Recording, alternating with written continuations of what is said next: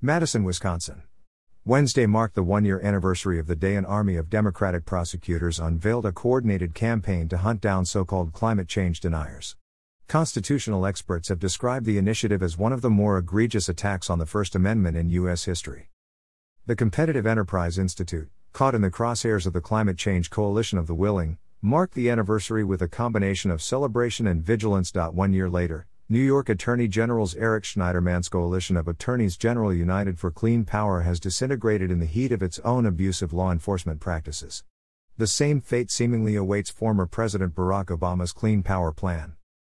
While pretending that this was a law enforcement investigation, Schneiderman made clear that he was pushing a policy agenda to defend the climate change progress made under President Obama and to push the next president for even more aggressive action, said CEI General Counsel Sam Kazman in a statement.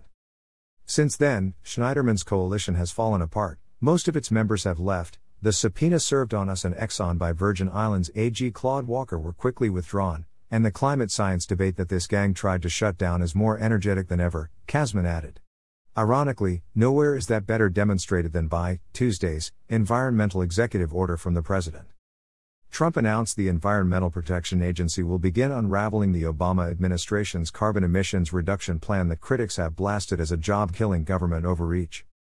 Trump was surrounded by coal miners Tuesday as he signed the executive order.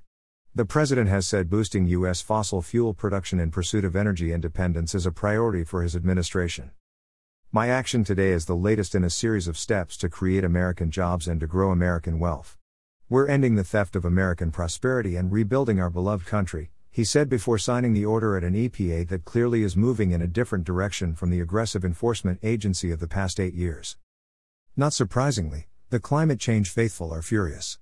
Obama EPA Administrator Gina McCarthy sees all of her regulatory work going up in smoke. This is not just dangerous, it's embarrassing to us and our businesses on a global scale to be dismissing opportunities for new technologies, economic growth, and U.S. leadership, she said in a statement. Nathan Richardson of the environmental extremist group Resources for the Future likened the executive order to the short list of America's truly shameful days. Among them, the Dred Scott decision, the Trail of Tears, Japanese internment, and Abu Ghraib, most of them symbolic of a larger national moral failure. As CEI pointed out, Richardson's opinion was quickly endorsed by Vox explainers and a New York Times reporter.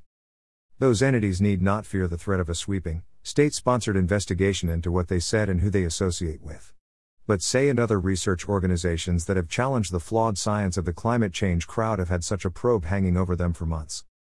Former Vice President Al Gore was on hand March 29, 2016 when Schneiderman and 16 other Democratic AGs moved to take up their investigative campaign against ExxonMobil and other alleged violators of climate fraud. CEI soon after was targeted by the Virgin Islands Attorney General Claude Walker. The AG sought kitchen sink subpoenas that plainly aimed at suppressing free speech and scientific inquiry the nonprofit think tank sponsors. In June, Walker withdrew his subpoenas of ExxonMobil and CEI. The Attorney General claimed he was looking into whether ExxonMobil had concealed its understanding of climate change from customers and investors.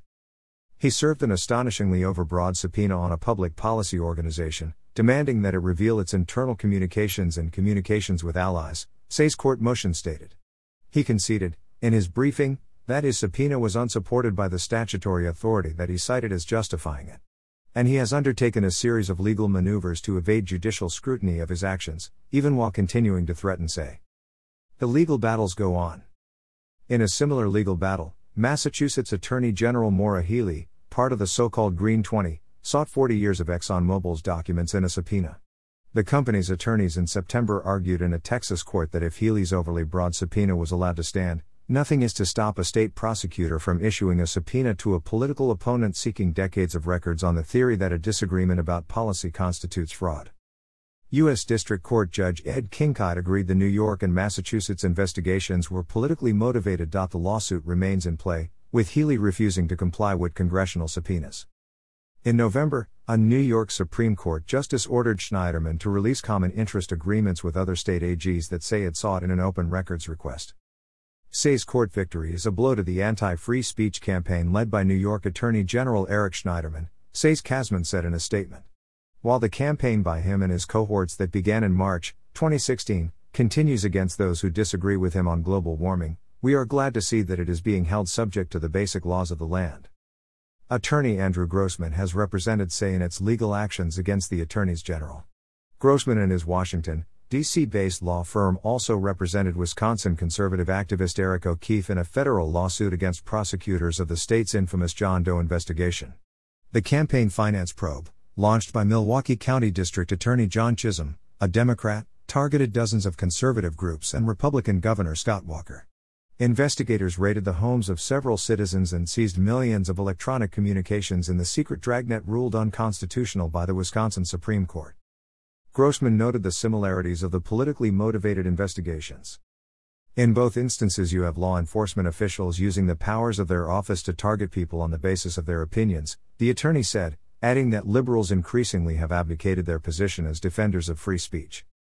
Grossman said the failure of the climate change prosecutors coalition should be the end of the story, but CEI isn't taking anything for granted. CEI is going to continue to make arguments for First Amendment rights. Not just for themselves, they want to make sure everyone has that opportunity, even those with whom they disagree. MD Kittle is Bureau Chief for Wisconsin Watchdog and First Amendment reporter for Watchdog.org. Contact him at kittle at watchdog.org.